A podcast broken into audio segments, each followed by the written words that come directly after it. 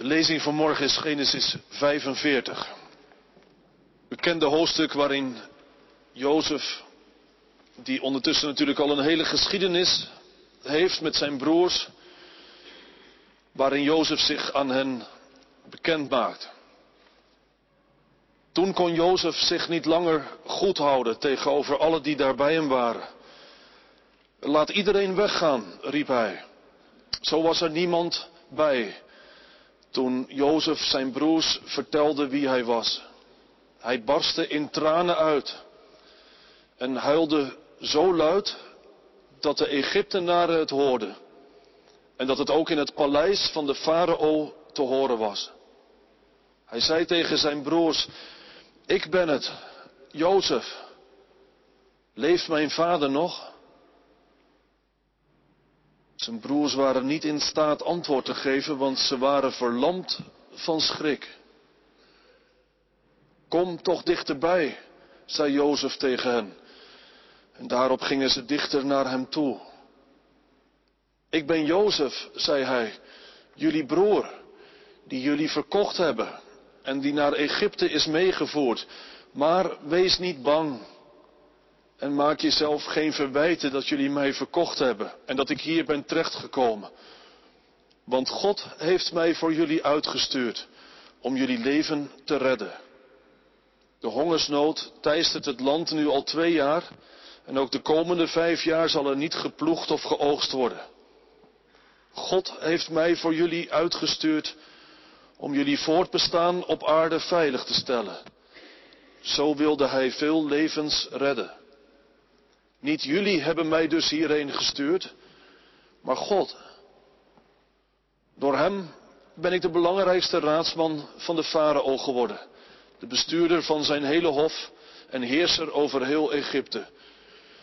Ga onmiddellijk terug naar mijn vader en zeg tegen hem dat zijn zoon Jozef hem het volgende laat weten. God heeft mij heer over heel Egypte gemaakt.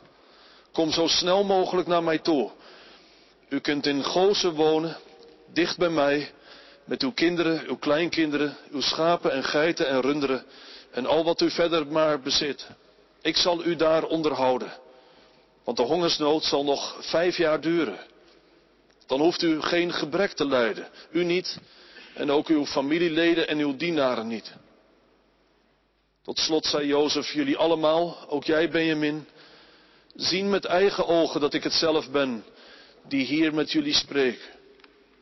Vertellen jullie mijn vader dus hoeveel aanzien ik in Egypte geniet en alles wat jullie gezien hebben en laat hem dan zo gauw mogelijk hierheen komen. Daarop viel hij zijn broer Benjamin om de hals en beide huilden en Jozef kuste al zijn broers terwijl hij zijn tranen de vrije loop liet. Pas toen waren zijn broers in staat iets tegen hem te zeggen. Toen het nieuws dat Jozefs broers gekomen waren doorgedrongen was tot in het koninklijke paleis, waren de farao en zijn hovelingen verheugd. De farao zei tegen Jozef, zegt u maar tegen uw broers dat ze hun lastdieren moeten bepakken en terug moeten gaan naar Canaan. Laten ze hun vader en hun gezinnen daar ophalen en dan weer hierheen komen. Zegt u ze het vruchtbaarste deel van Egypte maar toe en beloof ze dat ze het beste wat het land te bieden heeft te eten zullen krijgen. Verder moet u zeggen dat ze hier vandaan wagens moeten meenemen, zodat ze kunnen terugkeren met hun vrouwen en kinderen en met hun vader. Zover niet om te treuren, dat ze hun huisraad moeten achterlaten, want het beste wat er in Egypte te vinden is, dat is voor hen. Israëls zonen deden wat hun gezegd werd. Jozef gaf hun in opdracht van de farao wagens en ook proviand voor onderweg. Bovendien gaf hij ieder van hen nieuwe kleren. Aan Benjamin gaf hij zelfs vijf stel nieuwe kleren en ook nog 300 shekel zilver. Ook voor zijn vader gaf hij iets mee. Tien ezels beladen met de fijnste Egyptische producten. Tien ezelinnen bepakt met graan en brood en voedsel voor onderweg. En toen zijn broers vertrokken en hij hun uitgeleide deed, verzekerde hij hun dat ze onderweg nergens bang voor hoefden te zijn. Zo verlieten ze Egypte en ze kwamen weer in Canaan bij hun vader Jacob. Jozef leeft nog, zeiden ze tegen hem. En hij regeert over heel Egypte. Maar Jacob bleef er koud onder, want hij geloofde hen niet. Toen zijn vader echter alles overbrachten wat Jozef tegen hen had gezegd. En toen hij de wagens zag die Jozef meegegeven had om hem te vervoeren, leefde hij op. Zo weet ik genoeg, zei Israël. Mijn zoon Jozef is nog in leven. Ik wil naar hem toe. Ik wil hem zien voordat ik sterf. Tot zover de lezing voor deze morgen. Zalig bent u als je deze woorden hoort en ze koestert in je hart. Gemeente van Christus, wat Jozef hier met zijn broers doet, dat is wel heel heftig ineens. Iedereen moet de kamer uit. Geen Egyptenaar mag blijven. En je ziet die broers verschrikt denken, wat zal er nu weer gaan gebeuren? En dan begint die onderkoning hevig te huilen. En zijn gehuil is tot in het paleis van de farao te horen. Jozef kan zich niet langer meer houden. Hij laat zijn tranen de vrije loop. En dan komt het hoge woord eruit. Ik ben Jozef. Leeft mijn vader nog? Dat is een heftig moment. Dat kun je ook wel merken aan die broers. Die zeggen niet, Jozef, jongen, goed je weer te zien man. Hoe is het? Lang geleden. Je hebt het aardig voor elkaar hier, geloof ik. Nee. Dit is een nachtmerriemoment voor die broers. Er staat letterlijk hun keel wordt dichtgeknepen. Ze kunnen geen woord meer uitbrengen. En ze deinzen van schrik achteruit. Jozef, Jozef. Alleen die naam al is confronterend. Dat herinnert hen aan iets heel kwalijks in hun leven. En natuurlijk hebben die jongens gehoopt dat ze daar nooit meer aan herinnerd zouden worden. Misschien heb jij ook wel zo iemand waar je liever niet al te vaak aan herinnerd wordt. En die je liever ook maar niet tegenkomt op straat. Omdat dat een beetje confronterend is. Omdat je niet zo fraai met diegene bent omgegaan. Jozef, die naam is confronterend. In een paar seconden uh, trekt de hele film van vroeger aan die broers voorbij. Dit is de jongen die ze de mantel van het lijf trokken en die ze in een put hebben gegooid en die ze als slaaf hebben verkocht aan een ander volk. Dit is de jongen die ze uit de weg wilden ruimen en het was hen ook nog gelukt. Dit is de jongen over wie ze naar hun vader zo gelogen hebben. Die oude Jacob. Ze hebben hem laten geloven dat Jozef dood is. En dat is hun vader nooit meer te boven gekomen. Dat is ongeveer twintig jaar geleden dat dit allemaal is gebeurd. Twintig jaar lang je oude vader bedrogen. Twintig jaar lang je eigen leven tot een leugen gemaakt. Maar ze hielden het onder de pet. En die jongens hebben misschien wel gedacht, het zal toch wel een keer ophouden dat ons dat blijft achtervolgen. En die vroeging van binnen over wat er is gebeurd, die slijt natuurlijk ook wel een keer. En ach, misschien was het ook wel een beetje zo gegaan. Maar nu komt alles ineens weer naar boven. De waarheid heeft ze achterhaald. Daar staan ze, oog in oog, met hun slachtoffer. En nu kan hij doen met hen wat hij maar wil. Kom eens dichterbij, zegt Jozef. Ja, ik denk die broers die zouden het liefst weg willen rennen. Verdwijnen natuurlijk. Alles behalve dit. Weg hier. Het valt niet mee toch om iemand onder ogen te komen die jij een groot kwaad hebt aangedaan. Zulke confrontaties ontwijken wij liever. En daar zijn wij ook vaak wel goed in. Je probeert de ander een beetje te vermijden. En je doet voor jezelf maar net alsof het allemaal niet is gebeurd. Dat kun je lang volhouden. Totdat die ander ineens onverwacht voor je neus staat. Face to face. Dan is er geen ontkomen meer aan. Kom eens dichterbij, zegt Jozef. En dan staat er, de broers naderden. In de oude vertaling. Dat vind ik een mooi woord, naderen. Ze hollen niet op Jozef af. Ze komen schoorvoetend, aarzelend, bijna voorzichtig op hem toe. Er staat niet eens zij naderden tot hem. Er staat alleen maar zij naderden. Ze hebben Jozef waarschijnlijk niet eens aangekeken. Uit schroom natuurlijk. In het besef wat ze hem hebben aangedaan. Misschien kent u dat. Dat je schroom kunt hebben naar een ander mens. Je komt diegene niet zo makkelijk onder ogen. Soms iemand in je eigen familie. En op een verjaardag ga je bewust wat verder weg zitten. Of iemand anders waar je toch niet zo heel makkelijk nou zomaar op afloopt. Omdat je je wel bewust bent dat je iets gezegd of gedaan hebt wat echt niet kon. Schroom naar een ander mens. Ik dacht, zou schroom ook thuis horen in de omgang met God? Nee, ik bedoel niet dat je bang voor hem moet zijn, helemaal niet. Maar dat je misschien niet altijd even makkelijk onder ogen komt of naar hem toe loopt. Schroom in de omgang met God. Ik dacht, midden in de omgang met, van God met ons mensen staat een kruis. En aan dat kruis, daar hangt de zoon.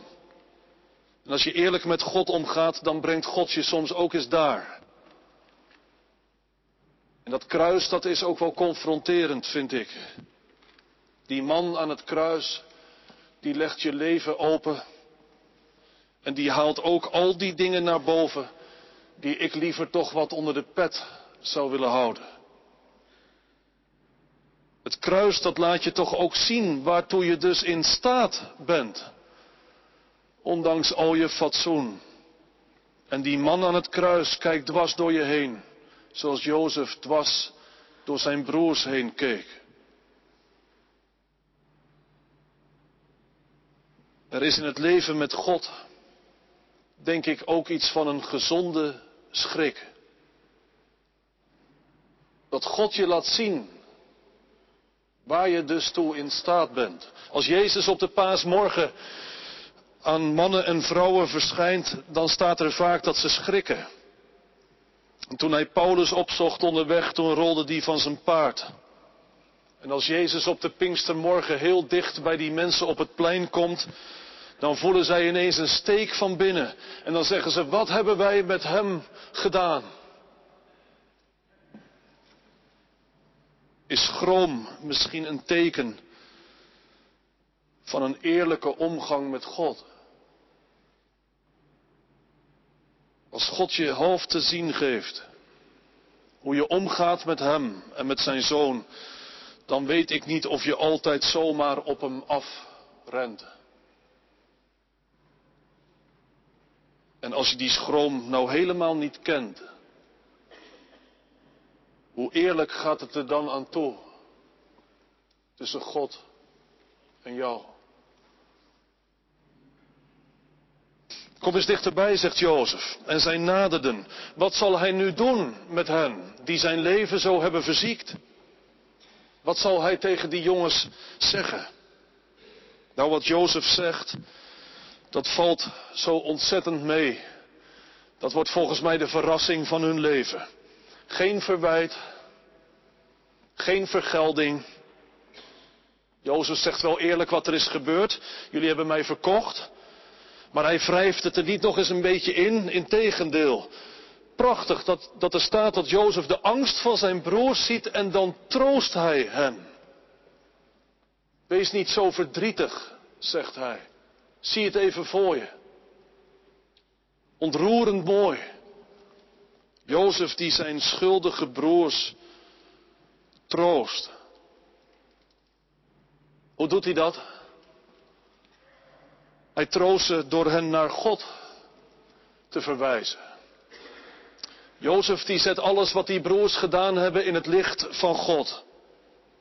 Drie keer zegt hij, jongens, jullie hebben dit gedaan, maar God. Dat is geen goed praten. Het is verkeerd wat die broers hebben gedaan. Zo ga je met elkaar niet om. Maar het wonder is dit. Dwars door dat kwaad van jullie heen is God bezig geweest om iets goeds te doen. Jullie hebben mij verkocht. Dat is waar. Maar weet je wat nog veel meer waar is? God heeft mij hier gebracht om jullie in leven te houden. Niet wat jullie hebben gedaan is beslissend. Maar wat God daar dwars doorheen heeft gedaan, dat heeft het laatste woord. Zo troost Jozef zijn broers. Hij breekt hun leven als het ware open naar God. Naar de overmacht van Gods goedheid. Dat is altijd troostend, vind ik, als iemand dat soms bij je doet. Als iemand jouw leven nog eens openbreekt naar God, dat iemand tegen je zegt, jij hebt dit en dit gedaan. En dat is echt verkeerd en dat gaan we niet goed praten en misschien moet het ook wel uitgesproken worden. Maar het is niet het laatste. Goedheid van God heeft ook in jouw leven het laatste woord. Dat vind ik altijd heel troostend. Als iemand dat soms tegen me zegt. Het laatste woord is niet aan wat jij hebt gedaan, maar aan God. Dit verhaal laat zien dat de geschiedenis, ook in het groot, de geschiedenis van jouw eigen leven, maar ook de geschiedenis in het groot, niet wordt bepaald door wat mensen doen. Dat denken wij vaak. Dat het wereldgebeuren wordt bepaald door de daden van mensen. Jozef zegt er is ook nog een achterkant aan de geschiedenis. En dat is dat er een God is die midden in het kwaad bezig is om het ten goede te keren. Gebeurt aan het kruis niet eigenlijk hetzelfde? Kwaad van ons mensen bereikt aan het kruis een hoogtepunt, zijn climax. Daar valt ook niets goed te praten. God wordt de wereld uitgewerkt. Kun je niks moois van maken. En ondertussen, met dat dat gebeurt, met dat dat kwaad zijn climax bereikt, is hij ondertussen ook bezig. En hij is bezig midden in dat kwaad om iets goeds te doen. Hij verandert de schande van het kruis in een symbool van vergeving en genade. Het laatste woord is aan God. Ik denk als je de schroom kent van het kruis, dan ken je ook de vreugde. De vreugde dat die man die daar hangt tegen je zegt, kom maar eens dichterbij, kom maar. Dat is de vreugde. Jozef die breekt het leven van zijn broers dus open naar God toe. Niet wat jullie doen is beslissend, maar God. Maar gemeente, ik denk als Jozef hier breekt, dan breekt hij zelf ook open naar God. Jozef ziet ook zijn eigen leven ineens in het licht van wat God bedoeld had met hem. Jozef breekt en op dat moment voelt hij aan, denk ik, waar God hem toe heeft geroepen. Namelijk om zijn broers in leven te houden. Zijn leven breekt open tot op God. Die openheid is niet vanzelfsprekend. Je kunt ook heel goed leven zonder openheid naar God. Dan leef je helemaal op jezelf. En dan draait je leven om jou. Weet je wat er dan gebeurt? Dan maak jij plannen voor je toekomst en je doet je best om die plannen te realiseren. En eigenlijk alles moet die plannen van jou dienen. En de ene keer zit het mee en dan ben je blij. En de andere keer dan zit het tegen en dan ben je teleurgesteld. Maar stel je voor dat iemand anders die plannen van jou in de weg staat. Dan word je boos. Stel je voor dat Jozef op zichzelf had geleefd. Dan kun je wel raden wat hier was gebeurd, toch? Dan was hij woedend geworden. Twintig jaar van je leven afgepakt. Als Jozef alleen maar zou denken vanuit het perspectief van zijn eigen gekwetste belangen, dan had hij hier denk ik genadeloos teruggeslagen. Misschien dat wij daarom ruzies zo vaak lang in stand kunnen houden. Omdat wij zo gesloten kunnen leven. Gesloten voor God. Dat wij zo vaak alleen maar denken vanuit ons eigen perspectief. En als wij dan vinden dat een ander ons iets heeft aangedaan, nou, dan zal die ander het weten ook. Het lag heel erg voor de hand, dacht ik, dat Jozef zo had gereageerd. Maar vlak voordat hij zo kan reageren, breekt zijn leven open naar God. Hij wordt zich bewust waar God hem toe roept.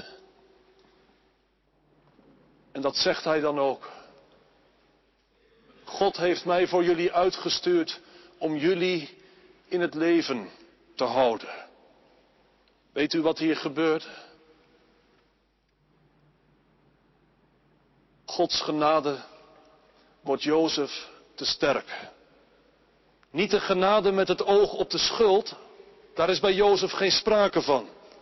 Jozef ontvangt de genade dat hij kan doen waar God hem toe roept. Dat is ook genade. Dus niet alleen genade voor je schuld, het is ook genade dat jij en ik doen waar God je toe heeft geroepen. Zou je eens willen vragen vanochtend. Is je leven wel eens op die manier opengebroken naar God? Dat je misschien wel op het punt stond om met iemand te doen wat voor de hand lag. Maar vlak voordat je het kon doen, werd God je te sterk. Bracht je te binnen wat je roeping is. Heb je vijanden lief. Wees jij goed voor wie jou haten. En zegen wie jou vervloeken. En wees barmhartig zoals ik barmhartig ben. En dat God je openbrak. En dat dat ervan kwam. Dat het gebeurde. Dat is genade hoor. Als het gebeurt. En ik dacht als die genade ons ergens bereiken kan, dan is het toch wel hier. Daarom hou ik zo van de kerk. Dit is de plek waarvan wij geloven dat Christus hier is. En dat het zomaar gebeuren kan, misschien wel nu, of als we straks zingen, dat hij jouw leven openbreekt. Dat hij als het ware een beetje begint te wrikken in je hart. En dat er iets open gaat naar God. En dat je straks anders omgaat met je zus. Of morgen met je collega. Of met dat gemeentelid dat een keer iets heel onaardigs tegen je zei. Dat dit een plek is waar ons leven opengebroken kan worden. Dat is genade. Wat een verhaal is dit gemeente. Dit is de eerste keer in de Bijbel dat de ene mens de andere mens vergeeft. Kain sloeg Abel dood. Isaac en Ismaël die stonden zwijgend bij het graf van hun vader, maar ze hebben elkaar daarna nooit meer gezien. En Jacob en Esau die zijn on speaking terms gekomen, maar dat was het dan ook wel. Maar hier tussen Jozef en zijn broers gebeurt iets anders. Hier gebeurt de vergeving, waardoor zij samen verder kunnen leven. Wat een heerlijk verhaal. Volgens mij hebben wij deze verhalen keihard nodig. Midden in een wereld vol verhalen van verdeeldheid en angst en wantrouwen, horen wij hier vanmorgen zomaar dit verhaal van vergeving en van genade, dat dat ook kan tussen mensen. Het kan. En het is uw roeping en de mijne om met ons leven een echo te zijn van dit verhaal. Ik wil u vanmorgen tenslotte één echo laten horen. Het is al een paar jaar geleden in Charleston, Amerika, dat een jonge blanke man een zwarte kerk binnenloopt. Hij heeft een pistool bij zich. Er vindt op dat moment een bijbelstudie plaats. Deze jonge man die gaat rustig op een stoel zitten. Hij luistert een uur. En dan staat hij op. Hij begint iets te roepen over zwarte. En vervolgens schiet hij negen mensen dood.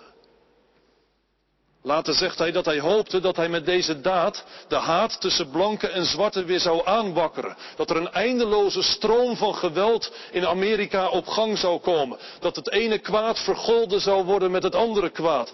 Nou, dat lag ook wel voor de hand dat dat zou gebeuren. Twee dagen na die schietpartij staat een jonge vrouw oog in oog met deze dader. Haar moeder is die avond dood uit de kerk weggedragen. Er wordt aan haar gevraagd, wil jij nog iets zeggen tegen die dader?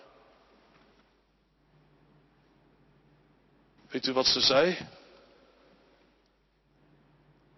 Je hebt iets heel kostbaars van mij afgenomen. Ik kan mijn moeder nooit meer horen praten. Ik kan haar nooit meer vasthouden. Maar ik vergeef je.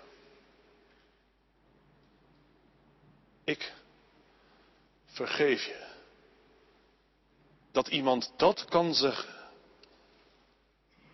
Onbegrijpelijk. Dat moet je denk ik ook niet willen begrijpen. Dit is nou iets om je over te verwonderen. Dat dit echt kan. Dat in een wereld van haat en angst zomaar een jonge vrouw een woord van genade en vergeving spreekt. Hoe kan het? Ik denk het kan alleen omdat haar leven open was naar God. Misschien heeft u het gezien, kort na die schietpartij hield oud-president Obama een toespraak. Het is bekend geworden als zijn meest indrukwekkende toespraak ooit. Aan het eind van die toespraak begint hij ineens te zingen. Amazing grace, how sweet the sound that saved a wretch like me. Amazing grace, verbluffende genade. En dat is het. Het is toch verbluffend om genade te ontvangen van God en van een mens. En het is minstens zo verbluffend om genade te kunnen geven. Amazing grace. Mogen de genade van onze Heer Jezus Christus rijkelijk wonen in al onze harten. Amen.